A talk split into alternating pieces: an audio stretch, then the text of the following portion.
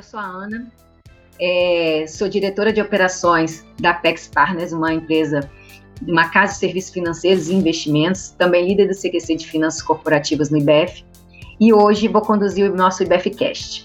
O IBF é o Instituto Brasileiro de Executivos de Finanças, uma instituição sem fins lucrativos que visa compartilhar e dividir e produzir conteúdo de relevância, de alta qualidade, para é, melhorar e apoiar o nosso sistema econômico financeiro do Espírito Santo e fazê-lo crescer.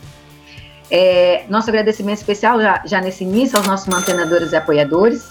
Aqui no Espírito Santo a gente tem como mantenedores diamante a Arcelor e a Vale, mantenedores masters da Med Senior e Cicobi, os mantenedores sênior Audi Center Vitória, BM Vitória, mantenedores plenos Apex Partners, a Baker Tilly, ISH, Machado, Mazei e Pinho, Price e Valor Investimentos. E como apoiadores temos ainda eBrand, Lotus Investimentos, Na Capital Escritórios, Ótima, Mapá, Rede Capixaba e Rede Vitória. Bem, hoje o tema do nosso podcast são operações de M&A e Private Equity, um pouquinho dessa, dessas operações e da realidade dos empresários brasileiros. E a gente vai falar sobre três perspectivas. Sobre a perspectiva do investidor financeiro, também da perspectiva do, do investidor estratégico e, por fim, do vendedor, de quem recebe o aporte, né?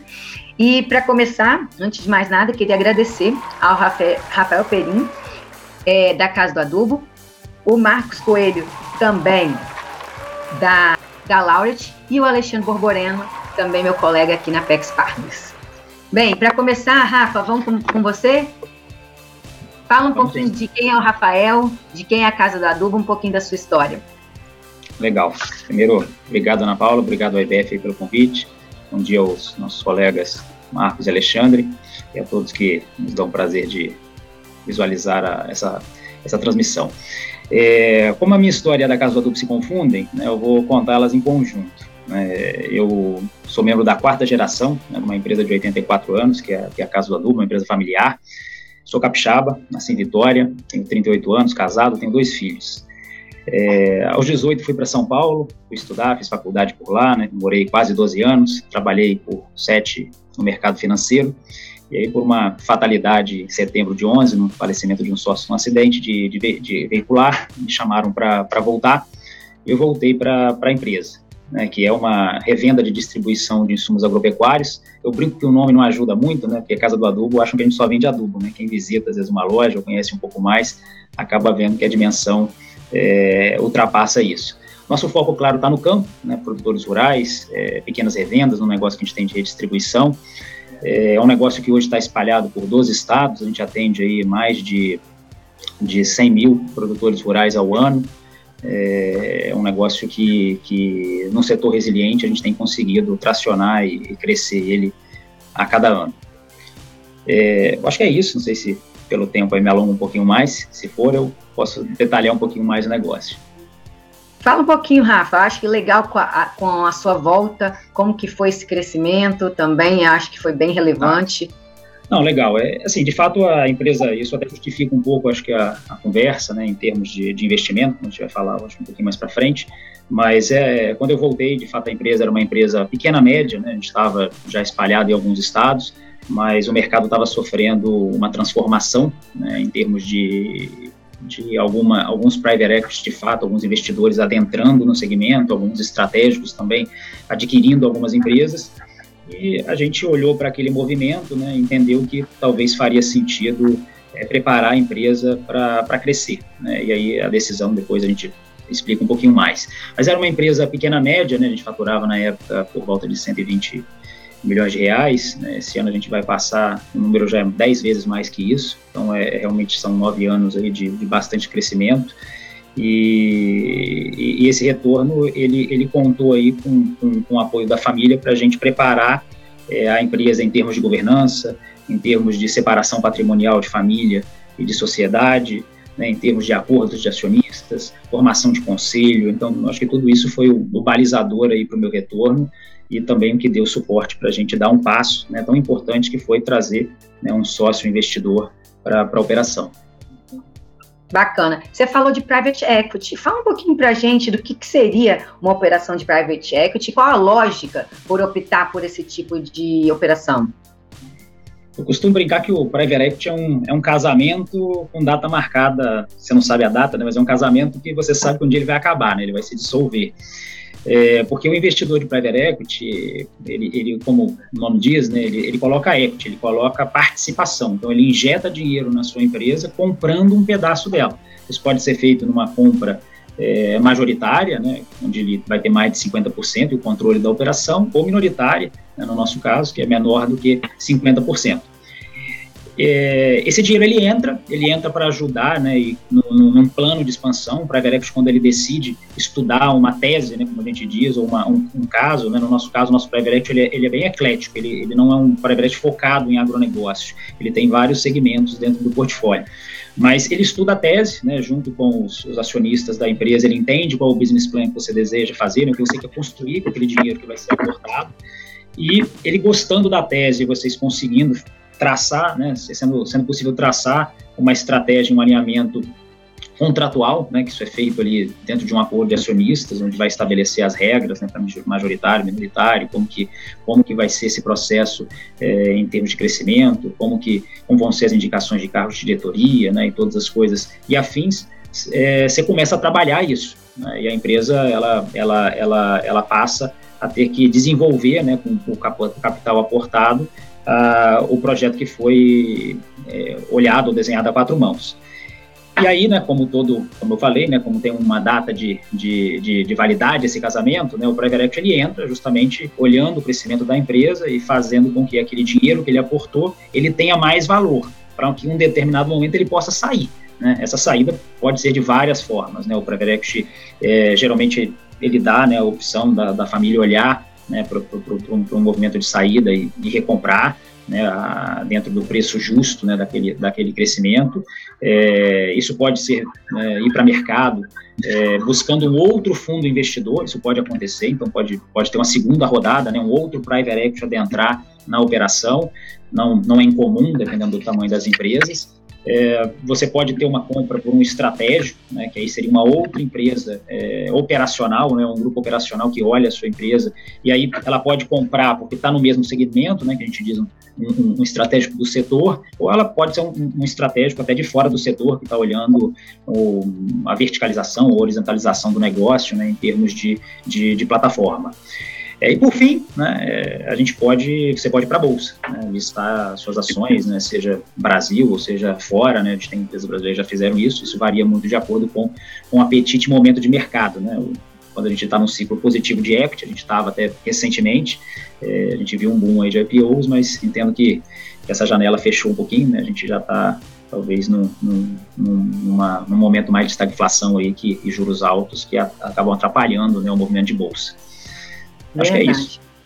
É bacana. E aí você falou, né, que vocês optaram, e já falou um pouquinho até do racional, mas o que, que foi o ponto principal para fazer a opção é, de trazer um sócio investidor? E que tipo, que outros tipos de, de aporte eles trazem além do dinheiro? que mais você viu de vantagem ao fazer essa, esse tipo de operação?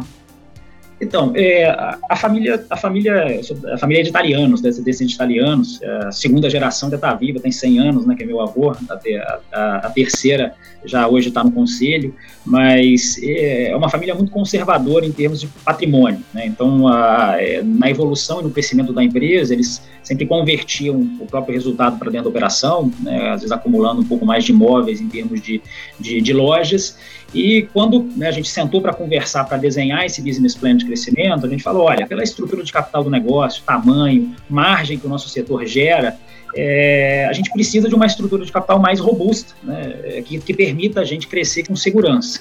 E aí né, foi colocado para a família, foi discutido às vezes né, se desfazer de alguns imóveis para capitalizar a empresa, a gente conseguir fazer um novo ciclo de crescimento. A família optou por não, preferiu proteger essa parte patrimonial e aí você, a gente tinha duas, duas, dois caminhos, né? Um era o, a alavancagem financeira, né? tomar dívidas, seja né, com bancos, já indo ao mercado de capitais, é, buscando né, diluir, às vezes, essa, essa, essa, captação entre investidores, mas era uma empresa pequena, média, né? E, e, e mais que isso, é, você quando você toma uma dívida, né, principalmente bancária, até no mercado de capitais é, tem um pouco mais de segurança, mas aquele dinheiro ele tem uma data, né, você tem datas de vencimento para aquilo, você tem que ficar rolando, você tem que contar também com né, o bom momento economia, o bom momento da, da, da empresa para você continuar fazendo essa rolagem. Então, ele, ele, é um, ele, ele, é um dinheiro de mais risco, vamos dizer assim, em termos de você captar e ele suportar um, um crescimento.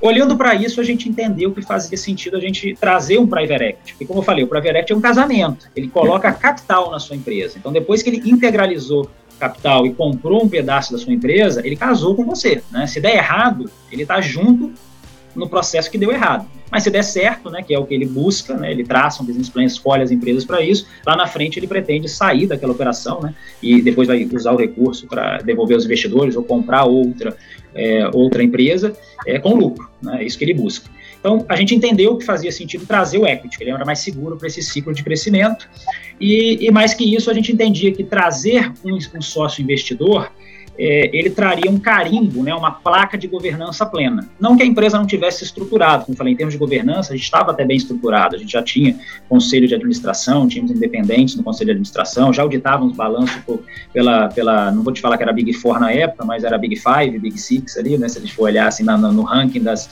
das, das empresas de auditoria. E então, é, não foi um processo difícil de trazer, né, e, e mas para o mercado, até para captação de dívida posteriormente e, e, crescimento junto de limites de crédito com fornecedores, é, essa chancela né, de ter um sócio investidor, ele corrobora e dá mais garantia de que você tem uma governança plena. Então, esse, esse, essa escolha né, foi, foi, foi motivada por isso. Eles agregam mais, né? Você me perguntou, o que, que, que você espera que um private equity agregue? Eu acho que mais do que o dinheiro, é, é legal você olhar para o sócio, para as investidas que ele tá, tem, e, e, dentro do portfólio, né, você consegue, acaba conseguindo trocar informações. Né? Existe existe anualmente reunião de, de CFO da, das investidas, né? existe evento que participam é, você tem uma, você tem própria vinda dos conselheiros do, que, que fazem parte do, do próprio fundo, é, agregando informação e trazendo muita informação né, é, financeira e, e, do, e, de vários mercados, no nosso caso, já que é um, é um fundo investidor eclético. Então, isso ajuda né, a, a potencializar, talvez, as, as, as, as coisas positivas que o negócio pode gerar com a curva de crescimento do projeto que foi desenvolvido. Legal. Então, dividir risco, é, faço benchmark, né, trago o aporte conceitual e, e, experiência, mas imagino que numa empresa de 80 anos, como você já falou, familiar, é, teve seus desafios, né? Porque tem uma, uma, uma interferência também na gestão, imagino. Como que foi é, se adaptar a essa nova realidade? É, eu, eu, vejo assim, eu vim de uma indústria que é uma indústria com governança, né? Eu trabalhei no mercado financeiro, então já tinha camisa de executivo e, para mim eu acho que não foi tão difícil de fato sentar numa, numa cadeira numa operação mesmo que tendo a camisa de executivo, a camisa de, de, de sócio, né? Ela, ela foi mais fácil. Mas assim, para famílias, para a família como um todo, né? E quando você vai olhar, é sempre importante esse alinhamento porque ah, você deixa de ser dono sozinho, né? O peso da caneta, né, de, da, da, família em termos de manda aprender, manda soltar, né? Ela, ela acaba tendo que ter um alinhamento com o seu novo sócio. Então, é, esse alinhamento ele é feito antes da entrada, claro, né? Como eu falei, né, estabelece um acordo de acionistas do que pode, o que não pode, é, até para proteção de majoritário e minoritário. É, o fundo, né, como, como minoritário, ele, ele, ele de fato tem vetos né, de proteção, ele tem direito né, de indicar um, um, o nosso CFO, e, e ele tem, óbvio, né, amarras ali que protegem a parte patrimonial. Então, isso muda né, um pouco a dinâmica da, da, da, da família, né, que está acostumado a, a olhar para o negócio e, e, e ter plena, é, pleno poder de decisão, mas eu acho que isso fortalece também a empresa e, e gera muita maturidade em termos da, da família, em termos de conselho, em termos da governança. Porque você passa a olhar para o negócio e para o todo e ter que gerenciar aquilo, de fato, tirando o chapéu né, de familiar né, e talvez botando seu chapéu apenas de acionista e, e, e olhando com, não que você vai ser 100% razão, né, tem, tem um pouquinho sempre de emoção nas decisões, mas você ter muito mais racionalidade né, para gerar um alinhamento e é, eu brinco que não precisa ter unanimidade, né, mas a gente precisa ter consenso. Então, a, pelo menos buscar um bom consenso é, em termos do que está sendo planejado para o negócio e para esse conjunto de acionistas, né, já que você trouxe um novo sócio, um sócio investidor. E dito isso tudo, Um, um só. Qual um conselho que você daria para quem está pensando nessa operação? Ó, o conselho que eu dou é que primeiro vocês conversem dentro da família. Né? As pessoas têm que entender que, quais são os prós e os contras do, do, de você ter um sócio investidor, né? E, e, até dentro dessa jornada, quando ele for sair, quais potenciais implicações dessa saída. É, e você pediu um só, mas ele está correlacionado, então eu vou, eu vou complementar dizendo: escolha bem o seu sócio. Né? É um casamento. Né? Então, como você vai casar, você, você, tem que escolher seu companheiro de vida aí, apesar desse caso a gente sabe que a separação do, desse sócio vai sair, faça um dever de casa. Da mesma forma que o seu sócio vai fazer uma diligência acerca da sua empresa, da sua família, faça uma diligência acerca do seu sócio também. A gente fez isso. A gente conversou com investidas que já tinham sido desinvestidas, a gente conversou com investidas que estavam dentro de outros fundos do nosso private equity e a gente conversou com investidas de perfil controle e de perfil minoritário. Então, acho que isso deu muita segurança para a tomada de decisão e para que esse casamento desse muito certo, como ele está dando é, nessa jornada. Ótimo, Rafael, obrigada. Bem, Marcos, Rafael falou um pouquinho de como se preparar, né, para receber a investida. Você está do outro lado.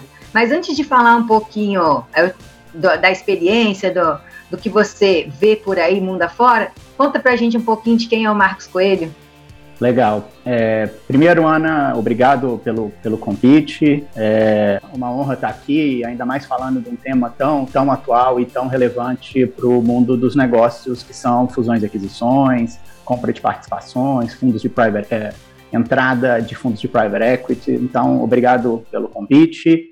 É, eu sou um mineiro, mas que moro em São Paulo já há quase 20 anos, né? É, eu trabalho na Laureate desde 2015 na área de M&A, novos negócios, corporate development.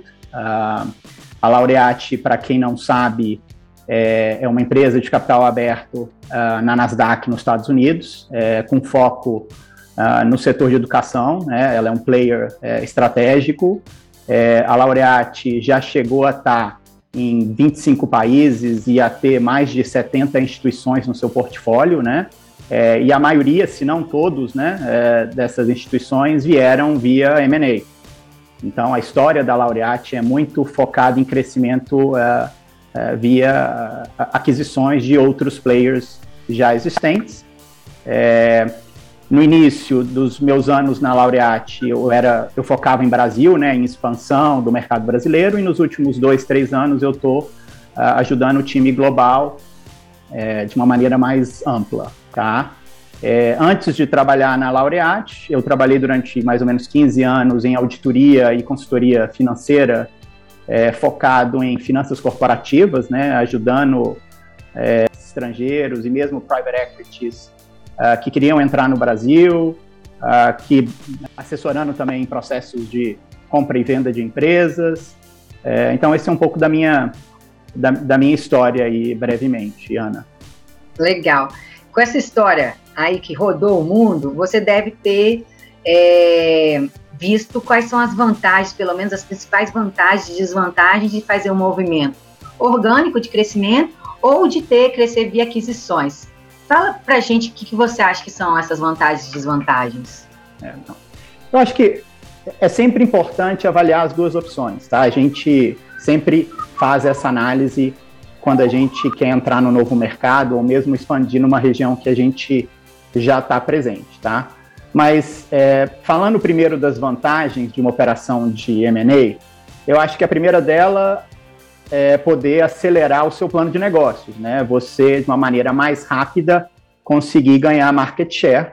É, crescimento orgânico, ele pode levar muito mais tempo para você chegar no mesmo lugar. Então, esse, eu acho que velocidade, time to market, eu acho que é, o primeiro, é a primeira grande vantagem de, de, de um processo de M&A. É, alguns setores têm barreiras de entradas também relevantes, né? O que acaba é, favorecendo entradas é, via aquisições. O setor de educação é um deles, né? É, no nosso caso, é, a gente não consegue montar uma faculdade e abrir todos os cursos, uh, é, porque o MEC não nos permite, né? Então a gente precisa seguir um cronograma, tem todo um processo de acreditação que às vezes leva tempo, né? É, às vezes leva 5 a 10 anos para a gente conseguir chegar num, num, estágio com tamanho, vamos dizer assim, é, é médio. Por isso, Uau. até, Ana, é, que você vê no setor de educação os M&A sendo o grande driver de crescimento, tá? Porque o processo greenfield, ou o processo orgânico, ele é muito lento, né? Então, acho que essa, essa é a segunda, vamos dizer assim, vantagem. É, uma terceira vantagem de um M&A é te permitir entrar em novos mercados, né, que você não está presente, tá? É, e quarto, é, quando você adquire uma instituição já com marca forte, com tradição, que já vem performando, você acaba reduzindo muito o seu risco. É, então, é, acaba sendo um caminho aí é, melhor em muitas situações, né? Quando a gente olha o outro lado da moeda, as desvantagens de uma, de uma aquisição versus uma, um crescimento orgânico, eu acho que o custo, né? Assim, às vezes essas, essas aquisições nem sempre saem é, baratas, né? É, muitas vezes você precisa, exatamente por essas vantagens todas, pagar um pedágio, né? Pagar um, é, um, um valor a mais, né? É, principalmente quando você tem barreiras de entrada, etc. E você também tem algum, algumas questões de, de, cultura, né? Choque de cultura. Então, nem sempre uma integração de duas operações distintas é fácil, né? Então, acho que você tem que tomar muito cuidado também é, nessa parte de integração da, das operações. Então, acho Bacana. Isso, né? Você sabe que a gente viu esse movimento muito forte nas escolas aqui no Espírito Santo no último ano, né? É, faz, vai, conecta muito com a nossa realidade. É, é, conheço. Eu conhece, aí, né? Acompanhei aí a, a algumas dessas aquisições. Ah, bacana. Bem, sob a sua perspectiva né, de investidor estratégico, eu imagino que tem alguns desafios na fase de negociação ou de, né, das aquisições. Como que, como, quais são e como lidar com isso? Eu acho que o primeiro grande desafio é alinhar os objetivos, né? É o que o Rafael estava falando. É, é, você tem sempre famílias, você tem também os interesses do comprador. Então é, é importante, desde o início, você ter conversas francas e transparentes para não perder um negócio no início, né? Assim, é, então, assim, é, muita conversa, muito jeitinho. Eu acho que é importante para você alinhar desde o, desde o início os, os fundamentos daquela negociação, né? É, o que, que, é importante para o comprador, o que, que é importante para o vendedor. Né? Você pode facilmente perder um negócio se você é, começar mal esse namoro, né? É, então, acho que esse, essa convergência de objetivos, ela, ela é, para mim, é, crítica. Segundo ponto... É uma, é uma escolha para os dois lados, né? É claro, não, mas... sim, sim, sim. Não adianta você vir só com, olha, eu tenho dinheiro, eu quero te comprar. Não é isso. Você tem muitos é, outros é, fatores que precisam ser considerados, né? É, principalmente quando você está negociando com famílias, com fundadores, que tem um emocional que vai muito além do preço, né? De, né? Pelo contrário, eu acho que se você chega já é, discutindo só é, é, preço, né? Valuation, eu acho que você tende a. Você, você começa mal uma conversa, né? Porque a, a conversa é, o, vai muito mais do, vai muito além disso. É. Acho que falando em preço e valuation, acho que esse é o segundo desafio, esse grande desafio que se tem, né? É, é sempre importante também, desde o início, você conseguir ter um alinhamento de preço, né? É, quando você está lidando com famílias, fundadores, você tem, às vezes, uma conversa mais difícil, porque nem sempre o valuation ele é racional, baseado em múltiplos ou baseado em, em metodologias de, de, de valuation. Então, você precisa, às vezes, é, explicar e convencer e, é, a família de que aquele valor faz sentido, de que você não está oferecendo nem mais nem menos pelo negócio dele. Então, acho que esse é o grande, é o segundo desafio importante. É, terceiro desafio é conduzir um processo de diligência, né? É, uma auditoria é, no contexto da, dessa transação. muitas famílias, é, muitas empresas familiares e, e pequenas é, nunca passaram por um processo como esse, tem dificuldade, né? É, então, você tem aí todo um trabalho também de é, convencer e explicar que sem uma, uma, uma, devida diligência você não consegue avançar. Esse é um, esse é um desafio também.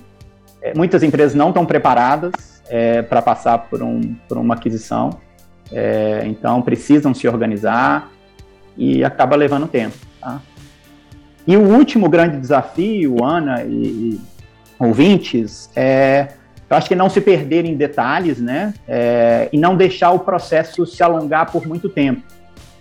Porque processos de aquisição são, são tensos, todo mundo fica ansioso, todo mundo fica nervoso e também ninguém quer que uma negociação dure é, mais do que ela precisa, né? E eu vejo, e eu já perdi negócios porque a, a, negociação acabou se alongando muito. E aí chegou uma hora que o vendedor falou: não quero mais, cansei, ele sai da mesa. E do nosso lado também, se, por exemplo, se uma diligência começa a virar um grande, uma grande dor de cabeça, é, vai chegar uma hora que a gente vai falar: olha, eu acho que agora não é o momento, vamos, vamos, né, vamos, é, vamos parar e vamos retomar no, no futuro. Então, assim, tentar ser objetivo e tentar não alongar mais um processo de aquisição mais do que do que se precisa. Acho que esses são as, os quatro grandes desafios que eu, que eu enxergo aí com base na minha experiência. Entendi. O Rafa falou da perspectiva, o namoro deu certo, nos escolhemos. Aí o Rafa falou do desafio de integração pela perspectiva da investida.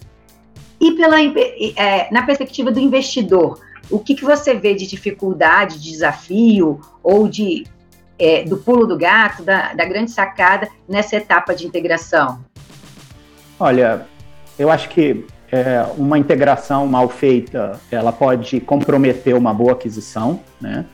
Então, é importante planejar bem é, como se dará essa integração, inclusive antes do fechamento, montando uma, um, uma estrutura de planejamento da integração. É, então, acho que primeiro você começa, para não dar errado a integração, você precisa planejá-la bem, né? É, eu acho que um segundo ponto é, é respeitar muito a cultura é, da empresa que está sendo e as pessoas, né, da, que estão sendo adquiridas, né? Eu percebo que você, se você acaba acelerando muito ou colocando é, o carro na frente dos bois, você também acaba prejudicando é, é, uma integração, né? né? Então, eu acho que planejar, respeitar a cultura, respeitar as pessoas, eu acho que é, é fundamental, né? Para você ter uma, uma integração aí bem sucedida. E a gente está falando de pessoas, e quando você tem na investida, como foi o caso próprio da Casa da Adubo, é, sócios sendo executivos da companhia. Como fazer? No, caso do investidor estratégico, eu compro a maior parte da, da, da, empresa, da companhia ou toda ela? Como que essa é, é, como que como que segue essa transição? É mais um complicador, não é? É, é, é um complicador, é, tanto é que em, em transações envolvendo estratégicos é até mais comum você ver aquisições de 100%, uh, ah, mas naqueles casos em que é importante se manter o, o sócio uh, é, durante um tempo, o que, o que é comum, uh, Ana, é se fazer, se estruturar uma aquisição em fases, né? Então, você vai comprando a empresa em fases. Obviamente, você alinha os objetivos também com o, o sócio, porque ele, ele tende a, participação dele e quanto que ele vai ganhar precisa estar alinhado, né? É, nessa, nessa, nessa estrutura. É, porque aí eu acho que você consegue alinhar as duas, tanto o comprador estratégico quanto o sócio que continua no, continua no negócio, né? É, é, é então, é, mas nem sempre é fácil, tá? Porque as cabeças acabam sendo muito diferentes, mas eu acho que tem setores em que você precisa é, de ter uma transição bem feita, tá? Você não consegue substituir ou trocar o sócio que fundou aquele negócio e simplesmente colocar um executivo da noite para o dia. No setor de educação é um pouco diferente. A gente até consegue, o, o sócio fundador ele não é tão relevante. Mas, por exemplo, setor de publicidade e propaganda, agências, você precisa muito daquela do, do, do executivo ali ainda durante um tempo, não só por causa do relacionamento que ele tem com os clientes, mas até mesmo a, pela, pela cabeça, né? Você não consegue replicar, Sim. às vezes. Foi o é, capital intelectual, né? Capital intelectual, tá? É, é, eu acho que, acho que é isso, né? Eu acho que... Legal, legal. Vou voltar um pouquinho para a perspectiva que eu acho que quem está ouvindo a gente é, deve estar tá mais interessado, que é a parte de, do, do, vendedor, né? De quem recebe a investida ou, ou que vende a empresa, ou, os nossos empresários ou executivos é, da área de finanças. E aí queria que, Borba, você me ajudasse agora, né, sobre essa perspectiva, mas antes também conta um pouquinho para a gente quem é o Alexandre, né? Maravilha, Ana. Bom dia, pessoal. Obrigado, Ana. Obrigado, IBF, pelo convite de participar desse bate-papo sobre esse tema que a gente gosta tanto, né? Eu, bom, me apresentando rapidamente, eu sou gaúcho criado no Paraná. É, sou hoje o head de fusões e aquisições, private equity e operações de crédito privado na Apex Partners, aqui em Vitória, no Espírito Santo. Topei esse desafio é, super interessante há uns três anos. Antes, eu segui carreira, a exemplo do, do Marcos, né?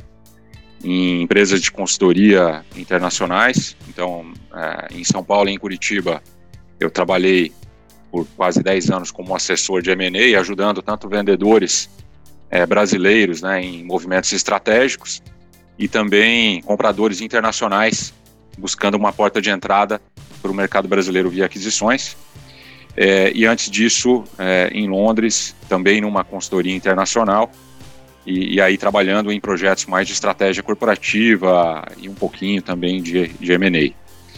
É, na, aqui na, no trabalho que a gente faz na Apex, a gente foca muito no middle market, né, trazer soluções de mercado de capitais para empresas médias. Então é interessante o paralelo, né, na, na, nas Big Four, fazer operações maiores e agora uma realidade um pouco diferente, também bastante interessante aqui no Espírito Santo.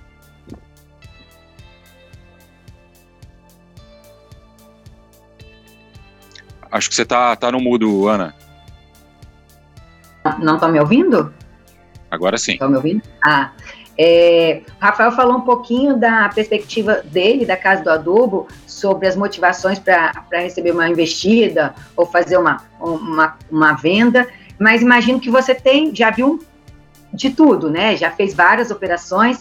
O que, que você percebe é, que eram as principais motivações é, de quem estava optando por esse tipo de operação? Legal, Ana. Essa, essa é uma pergunta importante que o empresário deve se fazer muito antes de sentar na mesa de negociação, porque isso dá até clareza do tipo de transação que vai fazer sentido para ele ou e para a família, né, no caso de empresas familiares.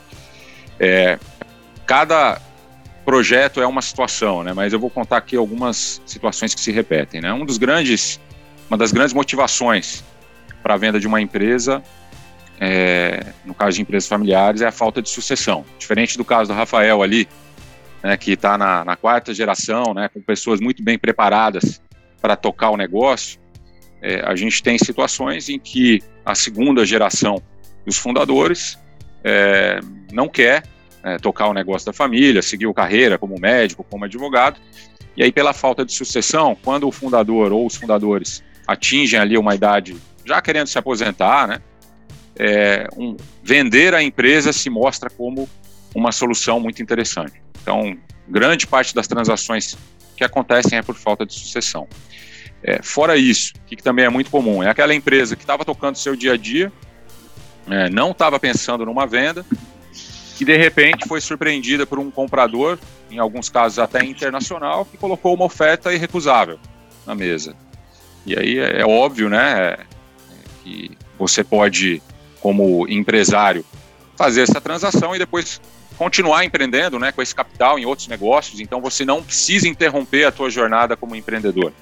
É, você pode simplesmente encerrar aquele capítulo e dar início a um novo capítulo um novo projeto. Então a gente vê isso também com certa frequência. É, terceiro caso, né, é, é um caso que requer uma reflexão muito cuidadosa dos empresários. O, o M&A ele ocorre em ondas de consolidação.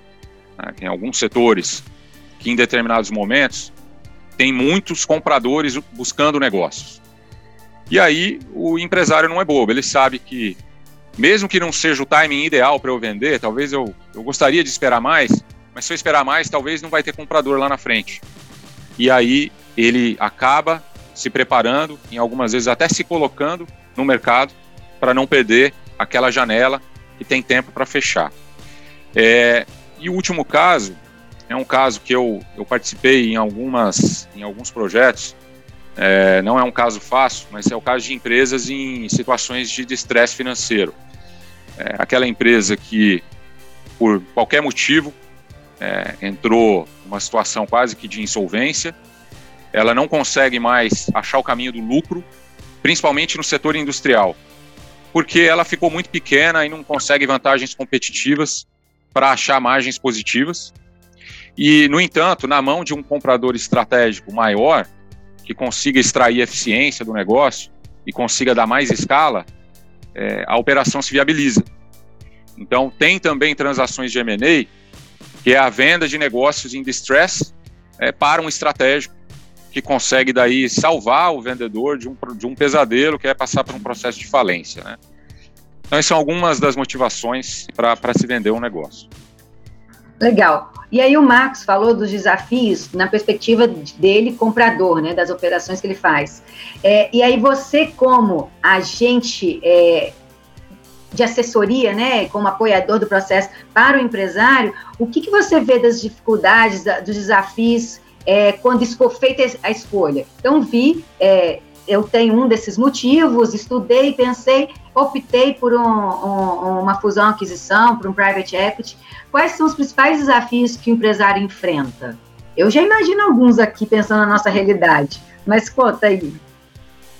É uma ótima pergunta, Ana. Eu, eu tive a oportunidade, a sorte né, de trabalhar com M&A tanto no Brasil como na Inglaterra, e é, e é impressionante a, a diferença dos desafios e dos tipos das transações. Mas no Brasil, o que, que é, uma, é uma característica muito comum, né? principalmente em PMEs, empresas pequenas e médias, é um desconhecimento total do processo de M&A. Não é obrigação do empresário conhecer sobre isso, né? Ele está muito concentrado no dia a dia, né, em tocar seu negócio bem. Mas aí quando surge uma negociação, esse desconhecimento cria uma série de problemas para a negociação, né? É, desde é, imaginar que é mais simples do que realmente é vender uma empresa, até a empresa não ter cumprido requisitos mínimos para ele fazer um bom negócio, não ter se preparado. É, e justamente é, por desconhecer da complexidade do M&A, é, muitas empresas não se preparam com a devida antecedência. É, um outro ponto é subestimar a complexidade. Muita gente acha né, que vender uma empresa é como vender um objeto simples, como um carro, um apartamento, é só negociar preço e condição de pagamento. Não é. Né? São inúmeras matérias que você precisa é, ter consenso para que uma transação ocorra. E, por natureza, é difícil você ter consenso em todas essas matérias. Tanto que, mesmo em mercados maduros, como nos Estados Unidos, só 25% das negociações iniciadas são concretizadas. Então, muitas negociações morrem na praia. É, e num cenário adverso desse, né, quem entra despreparado tem chances ainda menores né, de fechar negócio. É, o quarto desafio para o empresário brasileiro é, é, de encontrar o comprador.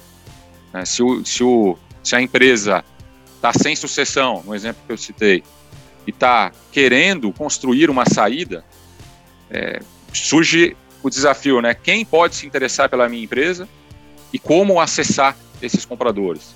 E aí entra a figura do assessor financeiro, que tem esse relacionamento com a comunidade empresarial e financeira para trazer os nomes óbvios, que são aqueles nomes que estão já na cabeça do vendedor, e também nomes não óbvios. Às vezes o, os nomes não óbvios é, conseguem até pagar preços interessantes, porque eles estão enxergando coisas ali que os outros não estão enxergando, né? É, e o outro é um tema que o Marcos o Marcos tocou, que é a expectativa de preço. o Brasil tem, uma, tem um nível de proficiência em finanças muito baixo. A gente está vendo né, esse movimento do brasileiro, até na pessoa física, querer ganhar mais conhecimento em finanças, mas esse mesmo fenômeno ocorre nas empresas. Então, muitas vezes a expectativa de preço na cabeça tanto do vendedor como do comprador não tão profissional, ela não é técnica. Né? Ela se ancora em, em outros fatores. E aí você trazer essa expectativa para uma realidade de mercado é um desafio enorme. Né? A maior parte das negociações é, morrem muito cedo quando você toca no assunto do preço. Tem até estatísticas é, que comprovam isso. Né? E por fim, é uma característica brasileira, na Inglaterra isso não existe, né, fazendo esse paralelo, a não conformidade tributária trabalhista. Né? A gente sabe que muitas empresas operam com um certo grau de informalidade é, ou é, com algumas não conformidades, não por má fé, mas porque a gente está num ambiente complexo. Né? Nós temos três esferas é, com autoridades tributárias, você cumprir todos os requisitos nas três esferas é muito difícil. Você precisa ter uma equipe de especialistas tributários dentro da tua empresa, né, para estar 100% perfeito. E isso pode gerar riscos que afetam, né, no final do dia, o, o preço e as chances de sair uma transação. Então é também um desafio bastante recorrente em M&A no, no Brasil. Bacana. Você sabe que há, há, algum tempo eu ouvi uma estatística que a cada três dias é, criava-se uma nova regra tributária. Então, e foi a primeira coisa que eu pensei é, de desafio é, para o empresário, né? E pensa em vários outros, como além do que você citou. Acho, eu sempre falo que ser empresário no Brasil é um ato heróico e eu tiro meu chapéu. Mas que tem, tem retorno, né? Mas então, com esses desafios, na sua opinião, como que você acha que o empresário brasileiro tem que se preparar para um processo de fusões e aquisições, de private equity, seja o que, é, né, o que for, é, a gente está vendo as pessoas acessando mais soluções sofisticadas de, de do mercado financeiro. É, tem, a gente agora já está chegando, acho que já chegou a 4 milhões de, de investidores na Bolsa. A gente sempre ficou entre 500 mil, 600 mil, e nos últimos anos fomos dobrando, já chegamos em, em 4 milhões, então as pessoas estão tendo mais conhecimento, é, e eu acho que vai ao encontro do que a gente está fazendo aqui hoje, do propósito do IBEF, de realmente compartilhar conhecimento e, e desenvolver o ecossistema econômico financeiro, do, no caso do IBEF Espírito Santo, do Espírito Santo, mas do Brasil como um todo, é, mas ainda tem os desafios. Como que você acha que, ele, que o empresário, quando a, na sua opinião, dá umas dicas para gente. Como o empresário pode se preparar melhor para ter um sucesso? Porque se nos Estados Unidos a gente tem 15% de, de operações concluídas, imagina no Brasil, não sei, um bocado menos. Então, como o empresário é. se preparar e aumentar o sucesso, dado que ele escolheu, ele quer fazer essa operação, ele estudou, se preparou, agora, né, na, na escolha, é como ter sucesso. Perfeito, Ana. Na minha visão, o, o processo começa pela capacitação. Né? Você ser empresário no Brasil. É, tem desafios adicionais em relação a outros países, a gente sabe, não precisa ser repetitivo, mas eu acho que uma das disciplinas que o empresário precisa também dedicar tempo para aprender é de operações societárias, de parcerias, alianças estratégicas, fusões e aquisições. É, você crescer a empresa via instrumento de M&A é também uma ferramenta de aceleração de crescimento, como o Marcos colocou muito bem. É, e você conhecer sobre M&A te ajuda quando chegar a hora de você vender o seu negócio. Então, deixar para aprender quando você estiver na mesa de negociação pode ser tarde. Né? E você pode ter cometido equívocos e não vai ter tempo de solucionar. Então, acho que a primeira é estudar sobre M&A com certa antecedência. A segunda, e, e as demais, tem muito a ver com melhores práticas de gestão. Ele deveria fazer isso não somente para vender bem a empresa, mas para tocar bem o negócio. É, a primeira, para performar. A primeira é ter os números na mão. É, é impressionante, assim, vários negócios que a gente chega para atuar como assessor, o vendedor não tem os números. Ele leva um tempo considerável para fornecer informações básicas. É, então, isso já passa uma impressão muito ruim para o comprador. Então, se você tem melhores práticas de gestão financeira, de planejamento e controle, quando você sentar para negociar, você vai conseguir extrair esses dados com precisão e rapidez. Então, acho que é, é um segundo ponto importante, né? É, o terceiro é ter uma prática de orçamento. Também é raro eu, né, principalmente no middle market, eu chegar a uma empresa que tem um orçamento do ano e que acompanha isso mensalmente. É, não é exigência, tá, para um comprador. Ah, eu só vou comprar empresas que tem que ter um orçamento. Mas mostra um nível de organização, né, de domínio dos números, uma visão estratégica atrelada a objetivos. Isso é muito positivo para o processo. E como uma das metodologias de avaliação técnica do negócio é o fluxo de caixa descontado, é, você tem que dar uma visão não só do ano corrente, mas também de futuro para o comprador. E se você não tem isso, você vai ter que correr atrás. Então é a segunda, segunda dica que, terceira dica que eu dou. Outra é manter o seu endividamento, né, o, o patamar dos seus passivos, é, num nível aceitável. Óbvio, quanto maior a dívida, maior a dedução de preço da transação. É, eu já vi negócios que eu, que eu participei de 220 milhões de reais, que a dívida era 210. Então, o saldo que ficou para o vendedor era, era, tão pequeno, e ainda com esses 10 você tinha que acomodar os riscos, que são as contingências, né? E aí, uma história inteira de vida, né, dedicada ao negócio, e você sai com um valor potencialmente muito pequeno, porque o passivo é, ficou fora de controle. É, e ligado a esse tema, você também ter conhecimento dos riscos do seu negócio e, e manter eles sob controle. Muitas empresas, como o Marcos falou, vão fazer a diligência, né, passar por um processo desse pela primeira vez na vida e descobrem riscos que eles desconheciam e ficam surpresos com a ordem de grandeza do risco tributário que ele tinha dentro da empresa.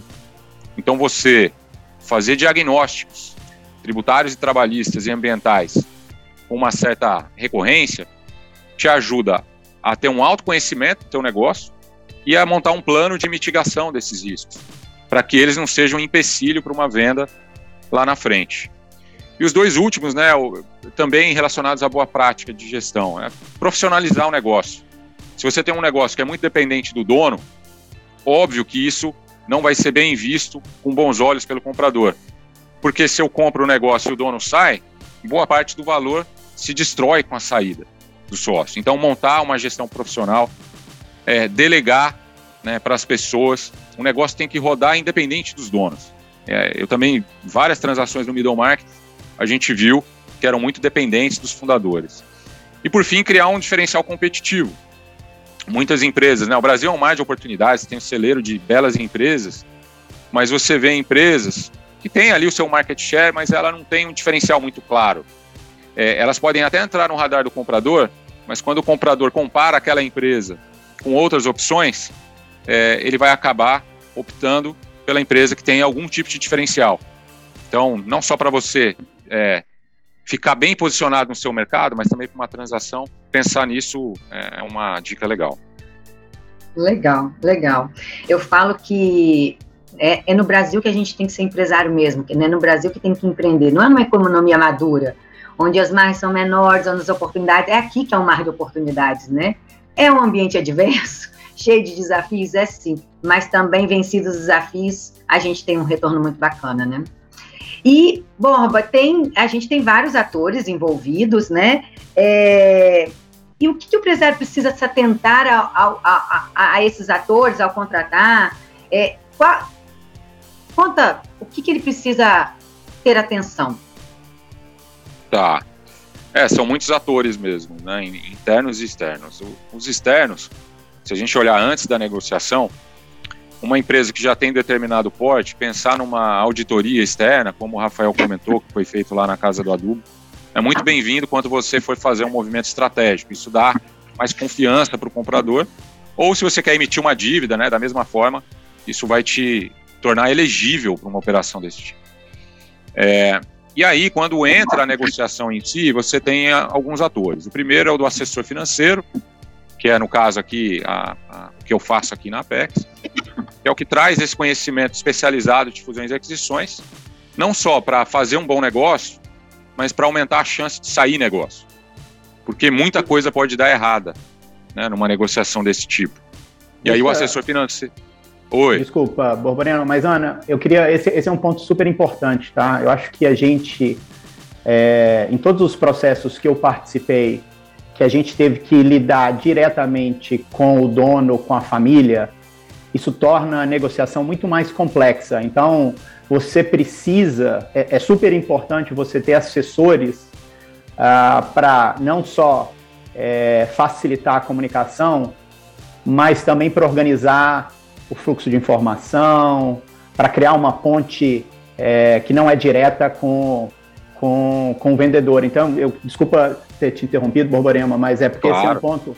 Numa negociação sem assessor, a gente sempre começa já com o pé atrás.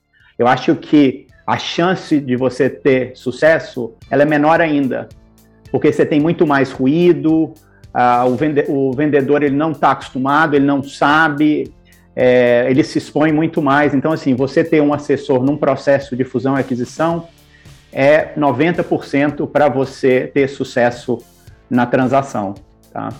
Pelo menos essa é a minha experiência, é. essa é a minha visão. Não, perfeito, Marcos. E, e assim, tem casos que eu vi em que o outro lado não tinha assessor, não tem como. Né? O, o empresário leva a emoção para a mesa de negociação, isso o expõe demais, às vezes desnecessariamente, cria atritos ali que depois você não consegue resgatar. E então tem essa figura do assessor financeiro.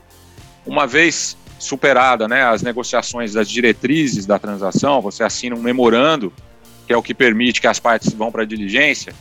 Aí entra a segunda figura, que é dessas empresas de consultoria e auditoria que fazem a diligência. É uma diligência multidisciplinar. É um trabalhão danado. O Marcos passou por vários processos é, desse, ele sabe bem, né? E, o Rafa é um... só balançando a cabeça e rindo. tá se vendo, né, Rafael? É um momento passa, de muito estresse. Um passa um filme na cabeça, né? Ele assim, você vai relembrando as coisas. Pois é, e isso numa empresa como a Casa do Adubo, que tinha um nível de organização e preparo assim, fora do normal.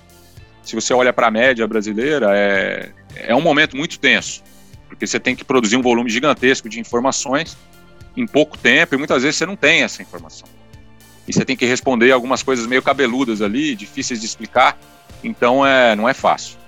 É, e o terceiro, que para mim também é um dos mais importantes, é a figura do advogado. E você precisa de um advogado que conheça de M&A.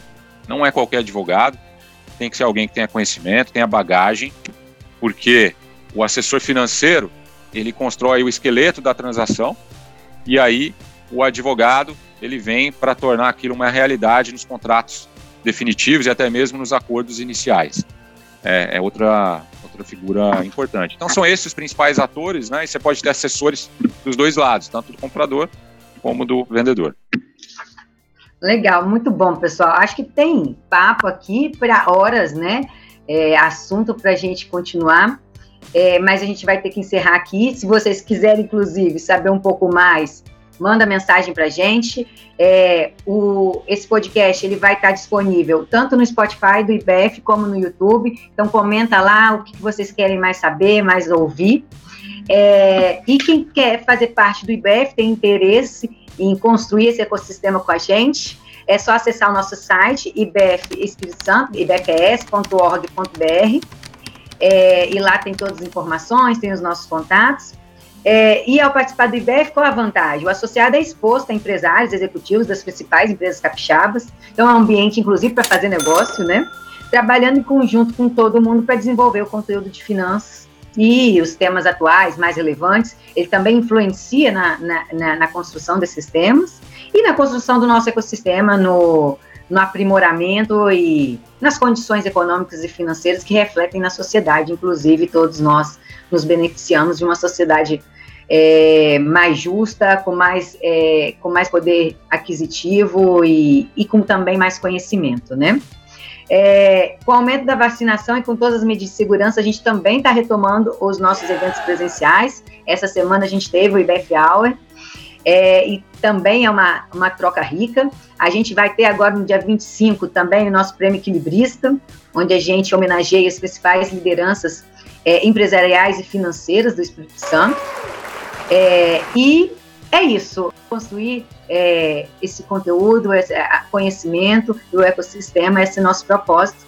Queria finalizar agradecendo imensamente ao Rafael, ao Marcos e ao Alexandre para dividir um pouquinho da sua experiência é, e também ajudar. Eu acho que espero que a gente tenha ajudado, tra trazido um pouco de conhecimento é, e luz para a tomada de decisão dos empresários, que é o nosso propósito. Então a gente fica por aqui. Obrigada a todos, obrigado aos nossos ouvintes, a quem está aqui acompanhando a gente. E é isso. Um abraço a todos, um bom dia. Obrigado, pessoal. Tchau, tchau Obrigado, pessoal. Um abraço. Obrigado. Tchau, tchau.